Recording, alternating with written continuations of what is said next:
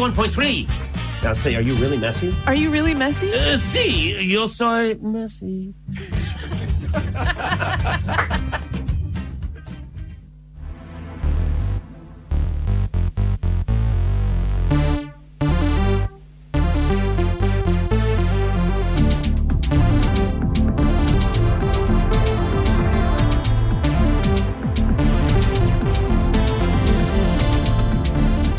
Muy pero muy buenas tardes, bienvenidos a Noticias Descafeinadas, eh, una y tres de la tarde en toda la República Argentina y estamos acá en Radio Sinfonía 91.3, Nacho Cacerrey y Matías Galarraga para eh, regalarles hoy un Noticias Descafeinadas eh, inusual, vamos a eh, medio esquizofrénico, ¿no? Porque tenemos cosas de, de distintos palos para todo. Tenemos disco, porque a nosotros siempre nos gusta la música, la música clásica, la música nueva. Eh, música clásica, entiéndase, eh, discos pop de, de 1960 hasta la, hasta la fecha, porque no vamos a pasar un tema de eh, Mozart o cosas así. Eh, tal vez para otros programas de, de esta misma emisora. Ciertamente. Pero desde acá vamos a traerles disco. Disco bien entendido, disco explícitamente disco, música disco con Donna Summer, haciendo Once Upon a Time. Eh, un disco de disco, Sí. eh, bien intenso, bien largo, lleno de disco. Y eh, con algunas particularidades en las cuales nos vamos a estar eh, metiendo. Una Donna Summer que había salido sorteada varias veces en los discos de. mm, eh, para Nosotros hacemos sorteos para Claro, entre distintas opciones para ver eh, cuál disco clásico traemos. Y era. Siempre había otro que nos interesaba por ahí un poco más. Y decidimos darle la oportunidad a Donna Summer eh, con eh, Once Upon a Time de 1977. Eh, qué buena época los 70, eh. yo los insisto mucho que es mi época favorita de la música. Eh, y qué gran época de las comedias británicas fueron este, los principios de- del siglo XXI. Ciertamente. Tenemos un- una miniserie, yo no la conocía, aparentemente es medio de culto. Eh, es Garth Marenghi's Dark Place. que vos, ¿Qué mierda decís? ¿Qué, qué es esto? ¿Qué es esto acá? y es básicamente eh, una serie en joda, ¿no? Una, una comedia eh, sobre un escritor de terror a lo Stephen King que en su en, en su egocentrismo, digamos, Sí. en su obsesión, crea una serie de televisión en los años 90 que eh, es malísima. Y bueno, la joda de la serie es ver cómo una, una serie está llena de, errores y diálogos horribles, eh, llena de chistes, un montonazo. Así que mm, vamos a hablar de eh, Dark Place, ¿sí? En, al final del programa. Este, pero también tenemos noticias, porque este programa se llama Noticias Descafeinadas. Estamos de 1 a 2 en Radio Symphony. Y tenemos eh, un conflicto con Paraguay. Sí. Eh, yo ya fue, yo ya quiero que se vaya toda la mierda. eh, porque no me gusta que los países vecinos se, se prepoteen así. Eh, ya habíamos anticipado en este programa Sí. eh, que había un quilombo con la hidrovía y escaló el tema ahora a, a Yacyretá, a la represa, y diputados que eh, ya quieren entrar a la guerra directamente. ¿Dónde ha quedado el respeto por este país? ¿No? Sí. Que, que ha sabido ser faro de, de un continente olvidado por Dios, básicamente. ¿Cuántas veces te tendremos que enseñar esta lección, viejo? Le tenemos que decir a Paraguay, eh, yendo a otra guerra. Exactamente. Eh, y también un tema que me interesa particularmente, que Sí. es eh, las, las farmacéuticas este, vendiendo medicinas para curar enfermedades que podrían estar totalmente curadas, eh, pero por currar este, siguen permitiendo que se muera un montón de gente. Y Sudáfrica está diciendo, bueno, vamos a tratar de ponerle un freno a esta situación. Es bueno saber que mm, eh, estamos aliados a países que combaten eh, a, a las mafias del capitalismo. Sí, Como Sudáfrica, por ejemplo. ¿Por qué no? Eh, quienes seguramente no combaten las mafias de- del capitalismo son eh, los aliados de Bolsonaro. Sí. Es curioso porque venimos hablando hace, hace varios meses ya que Bolsonaro es investigado en Brasil por varias causas, eh, pero en realidad no es investigado por ninguna en particular. Lo que está haciendo la justicia en Brasil es investigar a Bolsonaro, a ver qué hay. Ah, bueno. Eh, lo cual me parece llamativo. Sí, la verdad que es raro, sí. Incluso diría que va contra, contra el Estado de, La verdad que sí. del Estado de Derecho. Pero bueno, eh, aparentemente a partir de algunas denuncias, el- el- la justicia mm, en Brasil dijo, bueno, vamos a ver eh, ¿qué, qué hay, digamos, abajo de todo este velo de bolsonarismo y terminaron descubriendo, por lo menos así lo dice un ex asesor de, de Jair Bolsonaro, que eh, entre las eh, elecciones Menos mal que es generales- ex asesor, ¿no? Ah, Completamente. Entre las eh, elecciones generales, digamos, entre las primarias y las generales en Brasil, Bolsonaro habría eh, tenido intenciones de hacer un golpe de Estado para evitar, obviamente, que gane eh, Lula da Silva y, bueno, obviamente generó mucha repercusión mundial. eh, bueno, sobre todo teniendo en cuenta lo que está pasando en Argentina y en otras partes del mundo con extremas derechas Sí. y, y esa agitación de fraude que es en Argentina por lo menos casi constante, ¿no? Es- Se escucha una vez cada cuatro años por lo menos. Eh, y lo que se escucha mucho también es, bueno, el gobierno de China intentando controlar a su población en una noticia que eh, por el título puede sonar extraña, porque estamos hablando del gobierno de China queriendo eh, prohibir determinadas vestimentas que eh, choquen con los sentimientos o dañen el ánimo eh, de la nación. Y uno puede Yo decir. tengo una bueno, remera que dice puto el que lee, no la puedo Claro. usar más. Claro, uno dice, bueno, eh, un- una herramienta de control y qué sé yo, pero tiene todo un trasfondo que, si bien eh, alertan puede ser peligroso, eh, tiene su justificación, digamos, en, algunas cosas que están pasando en China y le vamos a contar un poco de, de todo lo que sucede. Excelente. Y ustedes nos pueden seguir eh, en todo el programa hasta las 2 de la tarde, Noticias Descafeinadas, en nuestras redes sociales, en Instagram, Noticias Descafeinadas, y en Twitter, eh, Noticias Des. Eh, parece que va a ser pago ahora Twitter, así que... eh, Sí, quizás en los últimos no, momentos. no vamos a prestar los dólares para eh, No. mantenernos en esa red social. De ninguna manera. ¿Quién Eh, pagaría por semejante cosa? Claro, y estamos tal vez saliendo por YouTube, no lo sé. Estamos saliendo por ahí. Estamos saliendo por YouTube, en el YouTube de Symphony 91.3 y ya saben que nos pueden escuchar ahí. se- seguramente están utilizando alguno de estos medios para escucharnos en eh, fm913.info, que es la página de Symphony, la aplicación de Radio Symphony. Bájensela a la aplicación de Radio Symphony, la tienen ahí, se bajan cada boludez eh, y pueden escucharlo directamente de ahí o, eh, sí, por el dial 91.3. Exactamente, esas son todas las formas que, que- que tienen para escucharnos y también para comentarnos todo lo que quieran, eh, incluso sobre temas que nosotros no estemos hablando. No, eh, nos, nos pueden exigir que hablemos de cosas. No te puedo prometer que sea buenísimo lo que tengamos para decir. No, ¿no? para nada. Generalmente no, de hecho. Pero bueno. ya de lo que tenemos que decir ya no es de gran calidad tampoco.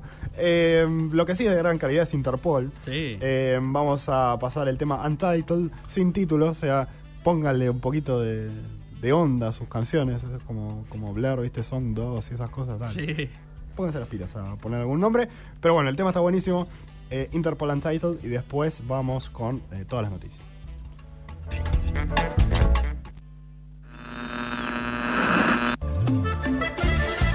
A las elecciones me importan nada, culiao.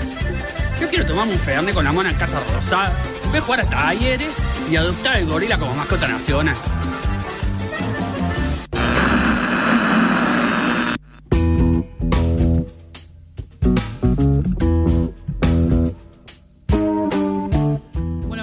Casi, minu- casi 15 minutos pasan de la una de la tarde. Estamos acá en Radio Sinfonía Noticias de Cafeína. Y justamente como lo indica el nombre de este maravilloso programa, nos vamos a meter eh, con las noticias, con algunas de las varias noticias que han sucedido esta semana. Exactamente. eh, porque, bueno, es imposible abarcarlo todo, ¿no? No, exactamente. Vamos a tener noticias. Eh, yo estoy tomando mi café, que no es descafeinado, eh, porque sí, Sí. necesito eh, esa La droga cafeína, ¿no? en mi cuerpo. Y hablando de drogas, hay una droga en particular, Sí. eh, Bedaqualin, de nuestros amigos de la casa Johnson Johnson, que eh, no son tan amigos en realidad, los medio que los odiamos. ¿Por qué?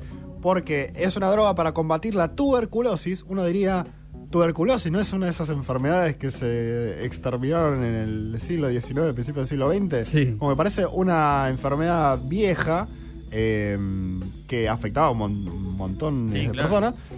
Eh, si bien hubo avances en, en el combate de esta enfermedad, eh, sigue habiendo alrededor de 1.5 a 2 millones de muertos por año por tuberculosis. Es una enfermedad bastante importante. Es muchísimo. Eh, ¿Qué pasa? Hay desarrollos farmacéuticos, eh, hay tratamientos para la tuberculosis, pero eh, necesitas tener la plata para acceder a los mismos, digamos. Entonces, si no hay una financiación, eh, terminás ahí medio en la lona y no, no puedes tratar una enfermedad eh, que se, se puede tratar justamente.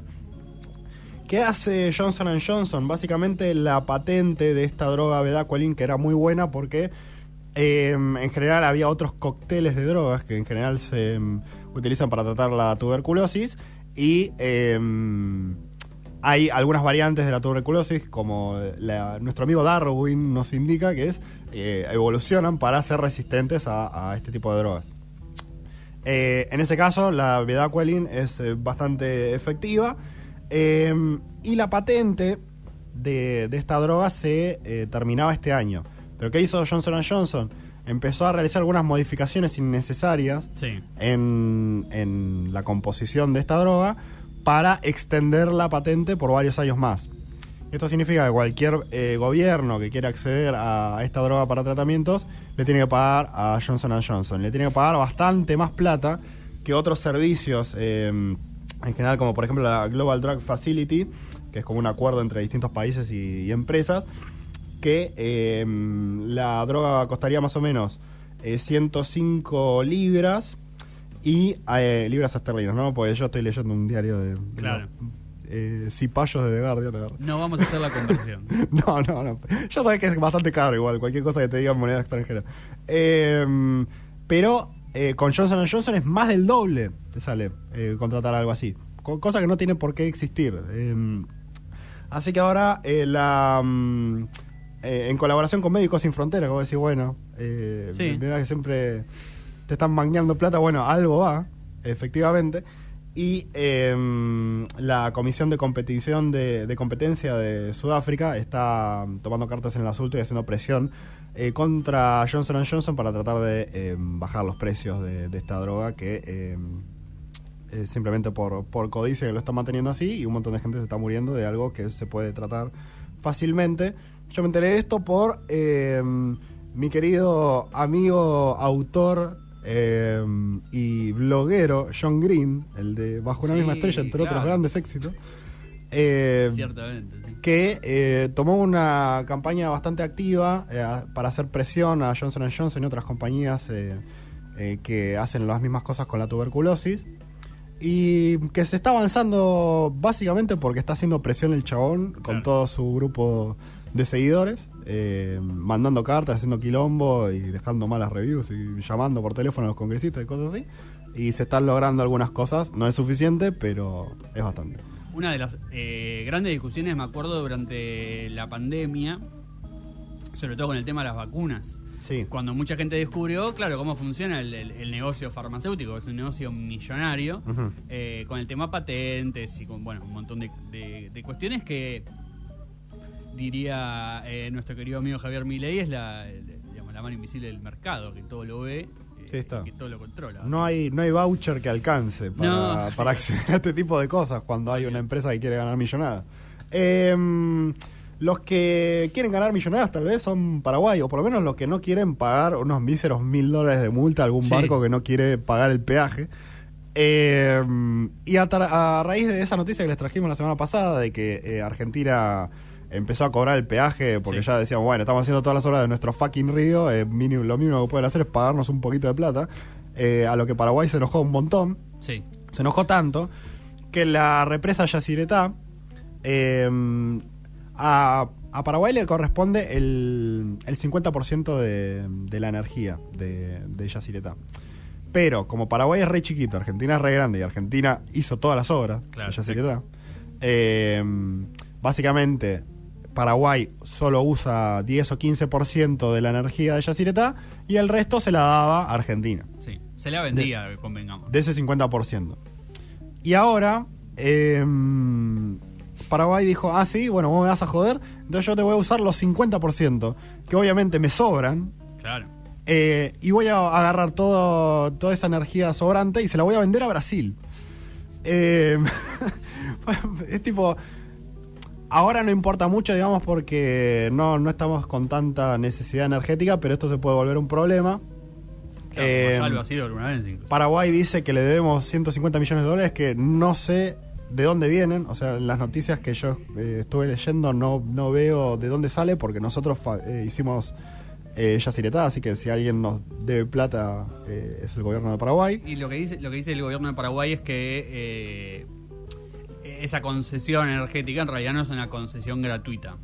Es una venta a un precio menor, digamos, Claro. al que debería salir y que lo que dicen es que Argentina todo este tiempo usó, usó, usó y nunca lo pagó. Bueno. Entonces en el momento los paraguayos dijeron, bueno, hermano, o sea... Bueno, construiste, construiste una represa mejor y ganar las elecciones. Eh, Sí, sí, tal cual. Es un poco igual como. Es lo mismo que pasa con la. con el tema, digamos, de la navegación. Eh, Sí. Son cosas que en realidad no se pagan. Sea, son medio acuerdos que, que nunca se terminan de pagar. Porque vos me debes de Sí. acá, entonces yo te, te- medio que te. te Se queda todo muy en el allá. aire y al final alguien se tiene que. Y No, y nadie paga nada al final. Porque es, uno le debe al otro lo que el otro le debe, es lo mismo. Sí. ¿Para qué verga van a pagar? Sí, el- eh, eh, Sergio Massa dijo más o menos aparte de, Sí. de correrlos con el hecho de, bueno, nosotros construimos toda esta, mm, esta represa, eh, dijo, bueno, eh, cuando hay un gobierno nuevo en general buscan algún tipo de peleas para, para sumar apoyo, digamos. Claro. Eh, así que ahí lo est- estaban corriendo a los amigos paraguayos y un diputado, Rubén Rubín, primero, Sí. conseguiste un nombre. Tal cual. Segundo, eh, Conseguiste un nombre paraguayo, ese no es un nombre. Sí, sí, sí. Primero dos nombres y segundo, eh, nada paraguayo para nada. Eh, salió a decir como, no, bueno, yo iría a la guerra eh, por mi país y no sé qué. Acá se armó un revuelo bárbaro. Sí. Pues tipo, bueno, no, ya está. eh, se están yendo un poquito de mambo. Claro. Pero hay que aclarar que está sacada de contexto la... Un poco sacada de contexto Un igual. poco, un poco. Eh, la declaración porque estaban hablando del presupuesto de defensa y había otro diputado que dijo yo no iría a la guerra por Paraguay. Eh, Rubén Rubín dijo yo sí iría a la guerra por, por Paraguay. Eh, pero estaban hablando de... Rubén Rubén salía a decir como, bueno, eh, pero necesitamos ahora estos conflictos que tenemos con otros países cercanos Claro. nos hacen dar la importancia de tener misiles que puedan atacar a, a- a ciudades de la región. Tipo, bueno, pará un poco. o sea, al final no era tan light lo que estaba diciendo. Eh, igual nada, es un gran punto, ¿no? Porque después si te vas a paliar por alguna boludez de recursos, que es el gran tema que se viene en este en estas próximas décadas, eh, la verdad que es importante. Tiene un punto y de hecho acá en Argentina pasa un poco lo mismo. eh, Sí. Completamente desfinanciada la defensa. eh, Y si tenés algún Por- problema, estás al horno. claro, exactamente. Que de hecho los problemas pueden estar porque mm, convengamos que, digamos, Latinoamérica se malacostumbró a tener muchos gobiernos eh, aliados. Sí. En, en- en esa faceta de, bueno, los Kirchner en Argentina, Evo Morales, Lula, Chávez, Sí. y demás. eh, y eso se, se rompió, digamos, en, Mm. en esta segunda oleada medio derecha que hubo, en la cual, bueno, ganó Bolsonaro, ganó Macri y, y otros gobernantes que rompieron ese acuerdo, porque ni siquiera es que acordaron entre ellos, y si bien eran muy amigos, Sí. como que cada uno hizo la suya, quieren romper el Mercosur, o sea... eh, Es una ideología que se fragmenta, como se fragmenta la sociedad, se fragmentan las relaciones internacionales y eso genera tensión. Todo esto se, se solucionaría con un Mercosur fuerte en el cual se sentaran a negociar y, y se terminara todo en un, un apretón de manos. digamos. Exactamente. Eh, apretón de manos que eh, Bolsonaro no quiso darle a Lula. No, Eh, no para nada. Y no solo no quiso darle un apretón de manos, sino que en palabras de Mauro Cid, quien era un quien fue asesor de Jair Bolsonaro durante su, su presidencia, eh, estuvo muy lejos, digamos, de, de- de suceder. Eh, básicamente este, este Mauro Cid está siendo investigado por la Justicia Federal de Brasil Sí. y le ofrecieron, como se suele ofrecer en, en lo que son investigaciones políticas, una especie de...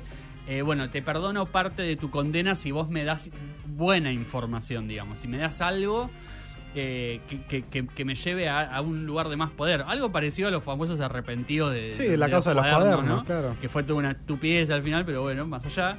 Eh, básicamente lo que este lo, lo que este muchacho sí que es teniente coronel, y ese no es un dato menor, es que eh, Jair Bolsonaro cuando ve que va a perder las elecciones en, en el 2022, Sí. recibe un digamos un plan de parte de, de- de su gabinete digamos de, su equipo que eh, básicamente lo que decía era bueno vamos a hacer un golpe de estado para evitar que gane Lula digamos y para poder Claro.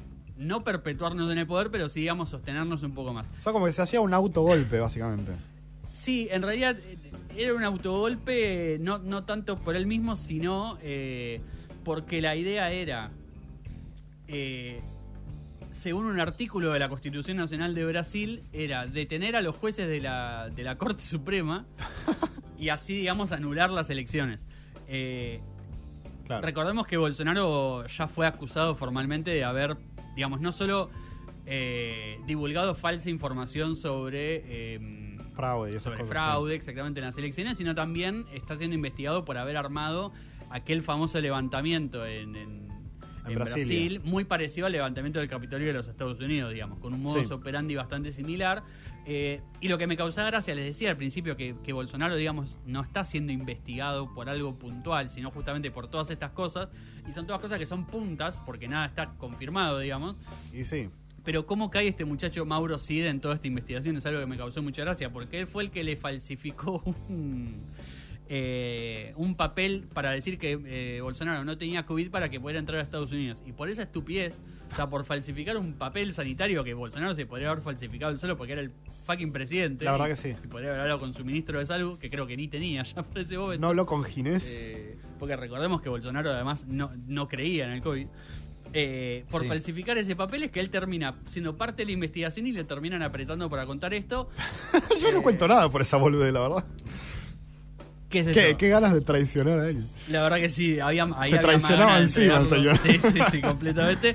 Pero bueno, ¿no? Eh, Sí. digamos, para tener en cuenta eh, que si bien no lo hicieron, digamos, y no es algo que haya avanzado, claramente no sucedió, digo, la idea estuvo, de hecho Bolsonaro estuvo reunido con eh, gente de las Fuerzas Armadas y con, y con gente de la policía como evaluando a ver cómo se podía hacer, Claro. y si bien no lo hicieron, bueno, eh, es llamativo el hecho de que, de que se haya pensado por lo menos, ¿no? Digo, La no verdad, qué, ganas de, de- de entregar todo, porque al final Bolsonaro ganó por. eh, perdió por muy poco. Perdió por muy poco, sí, sí, sí. Totalmente. Es que esa era parte, eh, era parte de su argumento para decir que había fraude. Claro. O sea, no puede ser tan poco. Se ve que nunca había votado en su vida, no sé, nunca había visto un- ahí una votación. Eh, los que no conocen las votaciones hace muchísimo tiempo son los chinos. Claro. Y ese es el menor de sus problemas en este momento, porque eh, aparentemente las vestimentas que choquen con los sentimientos de la nación podrían ser prohibidos. No sabía que la nación tenía oriental. sentimientos, hay que cuidarla. Aparentemente sí, los No hay que hacerle muchos. bowling. Bueno, Argentina tiene carta astral, qué sé yo. Mm. Partiendo desde ahí, sentimientos puede tener, ¿por qué no? Eh, el proyecto estipula que algunas vestimentas con discursos que sean considerados perjudiciales para el espíritu del pueblo chino Sí. eh, puedan ser prohibidas y la gente pueda ser obviamente encarcelada. Eh, sin embargo, hay un contexto, digamos, ¿no? no hay, hay una cuestión eh, que va más allá de la, de la mera prohibición. Yo lo primero que pensé es, ah, vestimenta musulmana afuera. Exactamente, Eso bueno. fue lo primero que pensé. Obviamente hay, eh, hay un componente eh, bastante mm, Como étnico. racista, misógino y no tanto, bueno, étnico también, pero eso ya lo vamos a ver. En principio, digamos, se presentaron varios casos medio testigo, porque esto medio que ya se está implementando por más de que no haya una ley, Claro. pero bueno, viste que la policía en China medio que hace lo que quiere. Eh, en su momento detuvieron a un hombre por andar en, con falda. Ajá.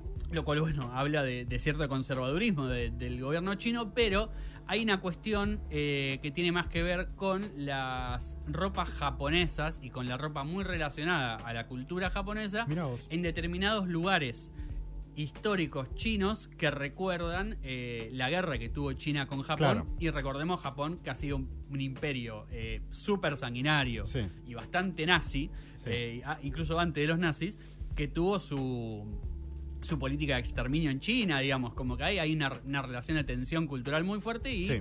decían, bueno, había una mina paseando en kimono en un monumento a, a la gente que fue asesinada por el imperio chi eh, por el imperio sí. japonés y medio que no daba, ¿viste? Mm. Como que eh, va un poco por ese lado, pero lo que están denunciando algunos juristas en China es, bueno, está perfecto eso, está bueno que cuidemos un poco nu- nuestra memoria y tal, pero la ley no es tan específica. Digamos, la ley no especifica tanto a qué tipo de ropa se refiere y qué, y qué es el No, sentimiento sí, es- chino per se. está hecho gris a propósito para que puedas usarlo como quieras. Exactamente, exactamente. Por lo cual, digo, si bien tiene una, un trasfondo que tiene su- sus razones, digamos, bueno, los chinos están eh, aprovechando para ir un poquito más allá. Es simplemente otra noticia de China siendo China, digamos, que es básicamente una dictadura, eh, ya ni comunista, es raro, eh, pero bueno, una dictadura de partido único que, que controla a su población y les dice cuándo pueden o no tener hijos, ¿no? Y demás.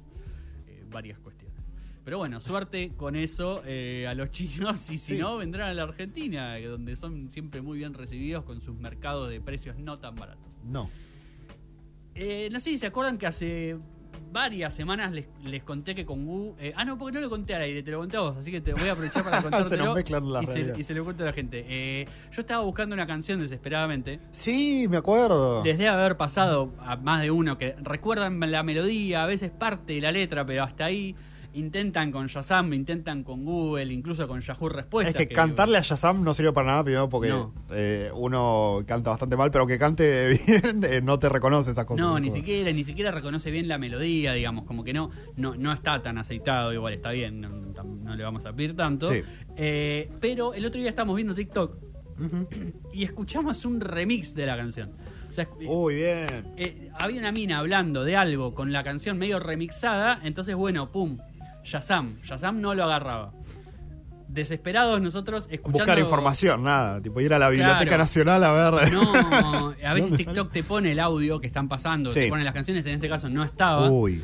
eh, escuchando los 15 segundos esos remixeados encima de la canción desesperadamente hasta que U eh, lo googleó de una manera muy graciosa. Tienen que ser fiscales ustedes, parece. Sí, sí, sí, estamos para, para una especie de X-Files, pero sin extraterrestres en el principio. Eh, ella termina googleando parte de- del estribillo mal escrito, obviamente, y terminamos encontrando eh, Smooth Operator. Mudo Operator, la canción favorita de un piloto de Ferrari, boludo. Mira vos. Por ahí, si, si estuvieras en Fórmula 1, la habría sacado. Eh, Muy buena canción de, de- de la cantante Sade. Sí. O, no, o no sé cu- cuál será la, la pronunciación, pero bueno, eh, gran canción de los, Muy de buena. los 80 y pico, 90, la, la vamos a escuchar porque tantas veces la quise encontrar. Me alegra mucho que la hayan encontrado, es una de esas cosas tan Sí, frustrantes que podés llevarte a la tumba. Pero lo gracioso es que, como pasa el 90% de las veces, uno se olvida y mucho tiempo después lo termina encontrando, Claro. eh, casi por casualidad. Eh, bueno, Smooth Operator, eh, salgo un poco de la tendencia que venía de traer canciones nuevas para traer una canción vieja, pero bueno, vale la pena. Eh, y hablando de, de cosas viejas y hablando de cosas que son clásicos, después de Smooth Operator nos vamos a meter de lleno con Donna Summer, los 70s, el disco y hermosas historias. Sí, sí. Necesitamos al pueblo en armas. Revolución del proletariado ya. No podemos esperar nada de Juntos por el Mango, Unión por la Pala o La Libertad Descansa.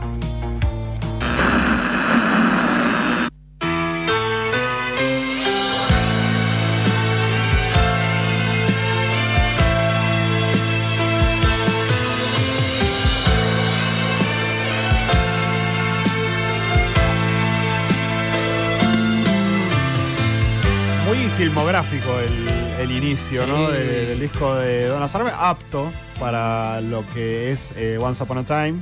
eh, en cuanto a la temática, la forma en la que está hecho, eh, hace con ese arranque muy orquestal hasta que dice, bueno, listo, ya está, dejémoslo de joder, vamos al disco. vamos a hacer música disco para todos. Eh, estamos hablando de Once Upon a Time de Donna Summer, disco bien, bien de disco. Absolutamente. Eh, para que ahí que quería buscar algunas cosas si querés. Sí, eh. sí, iba a decir, no, bien de disco, pero al mismo tiempo no sé si tan de disco en algunas partes, porque eh, si bien es cierto que tiene muchas canciones que son así, digamos, bien clásicas del sonido de esa época, sí. también mete algunas cosas como más, eh, como más electrónicas, Sí, como más más, moderna, maquinosas. Sí, sí, sí. Porque el disco de Once Upon a Time eh, está dividido en cuatro lados. ¿no? Es un disco doble, eh, como ustedes eh, sabrán, o pa- para los centennials que no saben qué es un lado de un, de un long play. bueno, hay, hay cuatro secciones diferentes. Y la, la primera sección es así como un disco arriba, pero oscuro, medio menor, medio Sí. dramático. Eh, eh, la segunda parte es electrónica, o sea, mucho de sintetizador eh, arpegiado, en donde el arpegio lleva medio el ritmo de las canciones y muchos, muchos sintes, mucho teclado. Eh, también bastante oscuro. La parte 3 es como un disco tranqui, música medio ochentera, así medio balada, con, con esos teclados clásicos casi de los 80, igual es 1977, pero Sí, bastante adelantado, eso te iba a decir. El disco. eh, anticipa un poco lo que va a ser la década siguiente. O sea, por momentos muy adelantado a la época, digamos. Más allá de que elige el disco, justamente, que es- eso sí no, no iba a terminar de, de durar para la década siguiente, Claro. en, en esas, en esos aspectos de, de los teclados y mm, en, esas canciones tranquis y los sintes eh, arpegiados era un anticipo total Sí, de lo que iba a ser los 80. Total, de hecho me pasó eh, escuchándolo. eh, bueno, algo que no, a mí me pasa habitualmente con varios discos que traemos, que no digo que sea un disco que podría sonar hoy, por lo que decís No. vos, de que el- justamente el género disco quizá es como medio anticuado. Igual tuvo un revival bastante fuerte eh, en el último tiempo. Claro, sí, pero mezclado con Eh, otras cosas también. Pero mezclado con otras cosas, no, digamos, suena un disco que es eh, muy moderno para la época en la que está hecho. Y es un disco Exactamente. que hay varias cosas que están ahí que al día de hoy se- no, no se podrían usar, se usan directamente. Sí, Eh, y eso es algo llamativo, incluso de un artista que, bueno, tiene una voz increíble, obviamente, no vamos a descubrir nada.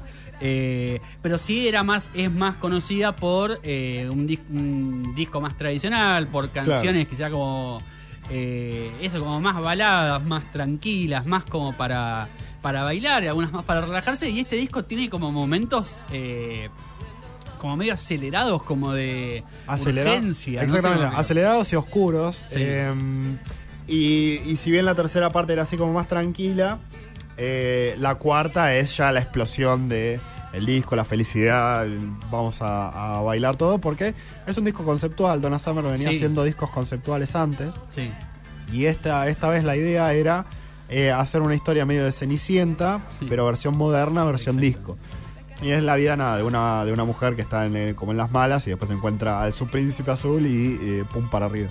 En Eh, eso se explica un poco la cuestión medio cinematográfica de algunas canciones, ¿no? Claro. O, de, o de esa de la música.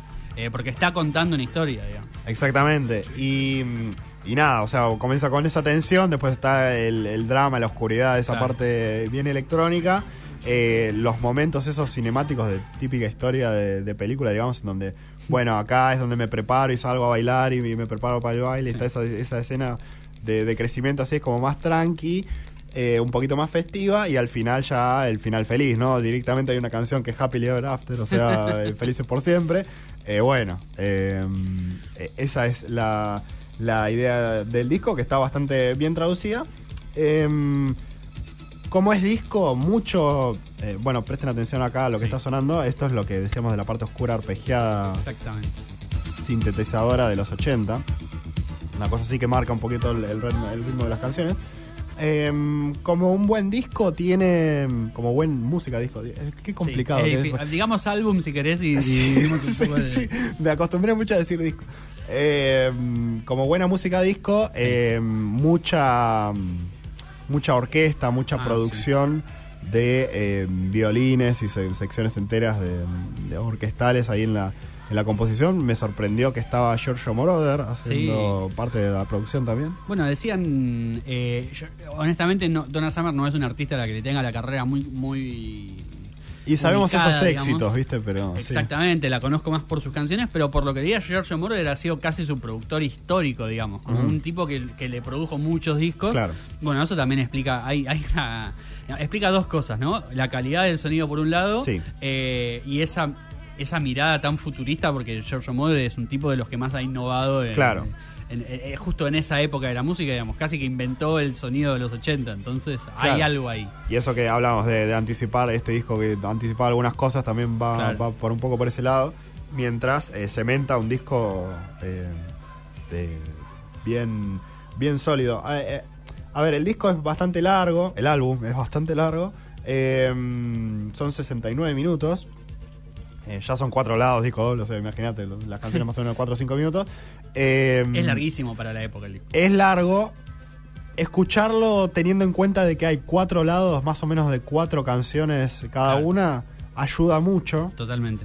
Porque hay, está esa unidad temática muy, muy marcada. Si te lo pones a escuchar, si te lo pones a escuchar seguido sin saber eso, eh, se te hace un poco pesado.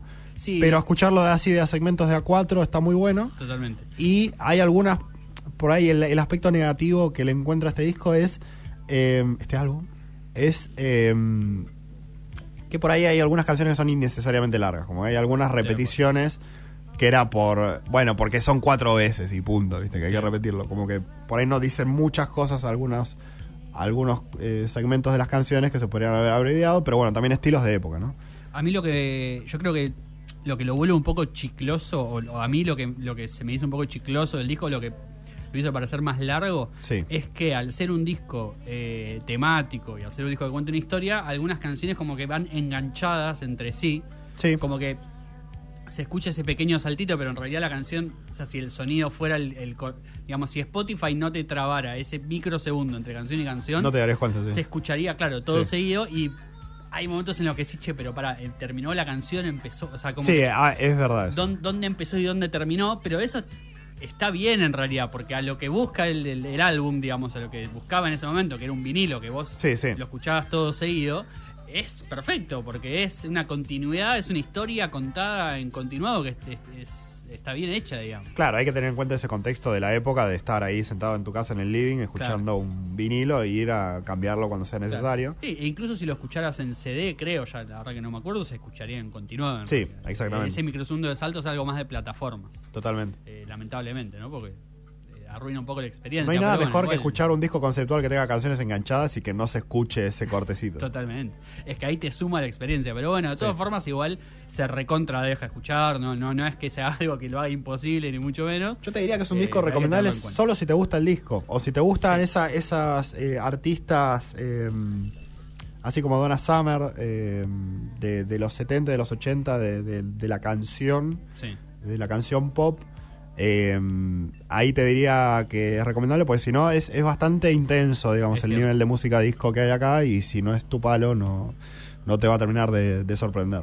Eso es verdad. Y, y cierto es también que, si bien es un género bastante amigable, justo en este disco, en este álbum en particular, eh, no es quizás su faceta más amigable. Y es que es como quinta fondo. Claro, exacto, exacto. Es como una, una cosa bien para entendidos o para gustosos. Pero bueno, de todas formas, eh, tremendo disco. Ah, Nada me, me- me gusta más que, que pensar que algo tan eh, pensado para otros géneros, para géneros, entre comillas, más serios, como el arte conceptual, puede haber sido Total. hecho en, en un género popular, bailable, digamos, ¿no? Sí, Como que está bastante boliche. bastardeado, digamos, ¿no? Como, Totalmente. uy, estos boludos que no hacen nada Claro. inteligente o qué sé yo. Hay un montón de cosas muy pensadas y ya ni siquiera en términos conceptuales o líricos, sino de. A nivel de producción es, una fa- es fabuloso lo que, la- la- lo que hacen en la música disco. Eh, Donna Summer Once Upon a Time es el disco que recomendamos ahora y vamos a pasar un tema para eh, que ustedes se queden con un poquito más de idea de qué va el disco. Eh, A Man Like You, esta parte más balada de teclados que ya podría traspasarse a los 80. Eh, A Man Like You de Donna Summer y después eh, una serie de comedia fabulosa para la, la gente que le gusta el cine, la gente que le gusta el terror y la gente que le gusta la comedia.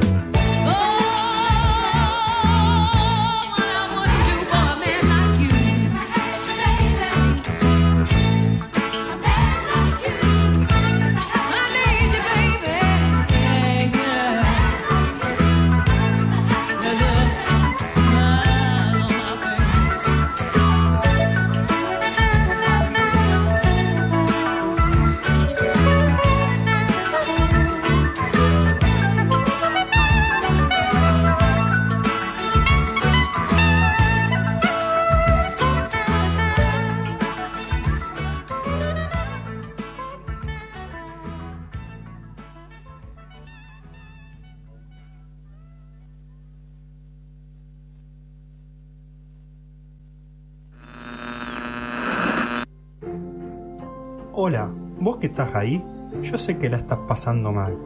Es por eso que hemos dispuesto de llevar una margarita a todo el país.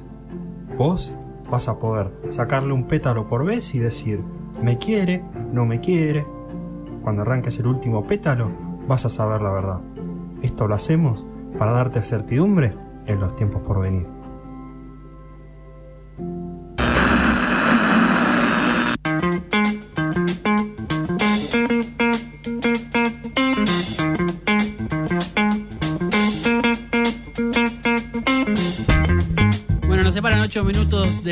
Las 2 de la tarde, el tiempo ideal para hablar de una comedia británica que justamente si tiene una de sus principales características es que es cortita y al pie. Exactamente, sí, una parodia, ¿no? Es el Sí, término claro. apropiado. Exactamente. Eh, parodia del terror, parodia mm, eh, de, de sí, de esas series malas que salían. Este, mm, básicamente estamos hablando de Dark Place, eh, Garth Marenghi's Dark Place, eh, una serie sobre un hospital eh, en donde están un grupo de médicos combatiendo lo paranormal que sucede en, en el hospital porque está emplazado en, una especie de, de líneas del mal demónicas, no sé qué, un montón de cosas así. Y bueno, en realidad es una especie de retrospectiva porque el, el autor de esta serie y los protagonistas hablan sobre la creación de la serie mientras está picado con eh, partes de los capítulos. Eh, todo en joda, por supuesto. La idea es que mm, este Garth Marenghi es una especie de, de Stephen King, un Claro. autor así de terror, que eh, decide hacer una serie que teóricamente la levantan porque es demasiado eh, controvertida y, trascendente y la verdad es malísima. Eh, y bueno, nada, todo- todos los autores, eh, todos los, los personajes y los, los actores de, de esta serie como hablando muy altamente con, con todos los, los laureles sobre esta producción que hicieron, que es eh, la verdad muy, muy chota. Eh, muy, muy graciosa en muchos niveles en particular. Yo, o sea, si es una. mm, Si a vos te gusta el cine, si tenés un interés en cómo están. co- cómo, cómo es filmar, cómo es este hacer eh, creaciones de audiovisuales, esta serie de comedia es ideal para, eh, para vos porque hay un montón de chistes de producción, o sea, muchos errores de, de audio, de cosas de... eh, no, no le- hasta no le puse el sonido de fondo a este plano, pero este plano sí se, se escucha en la continuidad. Eh, eh, ediciones entre planos que no, mm, no empatan, eh, ya un montón de otras cosas, ¿no? Pero a, a ese nivel fino, es muy difícil hacer también una serie con toda la intención y, y todo el talento de Richard Ayoade, por ejemplo, Tal cual. eh, de IT Crowd, de Fame de IT Crowd, pero que ha trascendido eh, ese lugar, de, de crear esta serie eh, con la intención de cometer errores, digamos. Es como muy, muy difícil pensarlo así, pero se hizo eh, fabulosamente. Y aparte de todos estos chistes visuales de hacer una producción mala, eh, un montón de chistes en el diálogo. Sí. Que va más allá también de, de- los actores, está haciendo un mal trabajo eh, interpretando a estos personajes, porque en teoría son malísimos actores, sino en el diálogo mismo, tipo chiste, chiste, chiste. O sea, hay, hay- muchos niveles de comedia en esta serie.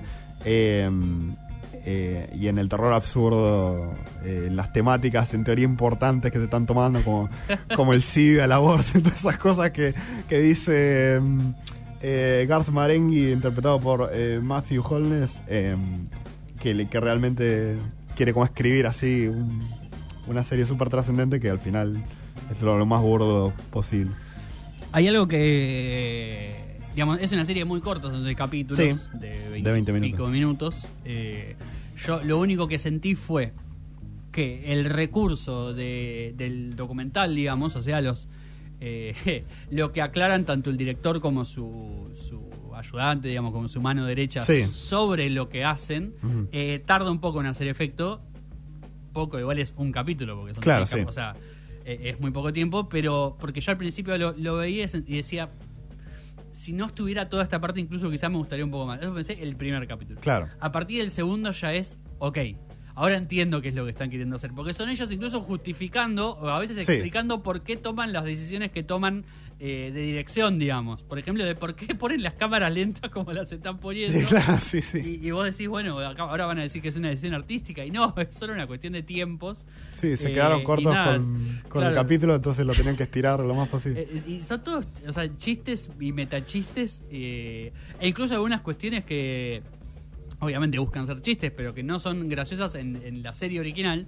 eh, Mm. a veces son las más graciosas de toda la, la situación, digamos. Sí, Eh, pero bueno, nada, está muy, está muy bien logrado. eh, es cierto lo que decís, es difícil eh, hacer algo mal a propósito y que se vea y que, y que parezca malo por accidente. y esa la serie lo logra muy bien sí. en, en saltos de, de secuencias y, y- y como momentos en los que decís qué, qué es lo que está sucediendo y es justamente eso lo que está teniendo que suceder. Y hasta la premisa de estos eh, eh, médicos que tienen que combatir lo paranormal, de repente hay como una espiral de violencia con armas y qué sé yo, de dónde sacan, eh, tipo, eh, Dean Lerner, que es el personaje de Richard Ayoade, que es, eh, era un ayudante de Garth Marenghi en teoría, Sí. que lo pusieron a actuar, no tenían ni- ningún, ninguna previa de, de actuación de, de ningún tipo. Pero eh, una de sus características es que agarra y saca una escopeta de la nada y empieza a Sí. disparar como muy violentamente. Sí, señor. Eh, y este tipo, en, en cosas innecesarias, pero también está mezclado muy bien eh, los los climas, ¿no? Como que buscan darle un dramatismo muy importante de, de, como de telenovela ciertas cosas, como de, de todos esos momentos emotivos. Y, mm, y este, está como todo contrastado con el nivel de absurdidad que es, muy, muy gracioso. Este, muy buen trabajo de, de la música también. O sea, Sí. cada, cada detalle en particular es muy bueno. Como que a veces hay un personaje, por ejemplo, que está entrando y, y tarda como un minuto entero en entrar antes de empezar a hablar. eh, y, y la música mantiene una sola nota hasta que después empieza a hablar y ahí ya va y cambia. O sea, hay muchos, muchas cosas así que, muchos pequeños detalles que son muy, muy divertidos.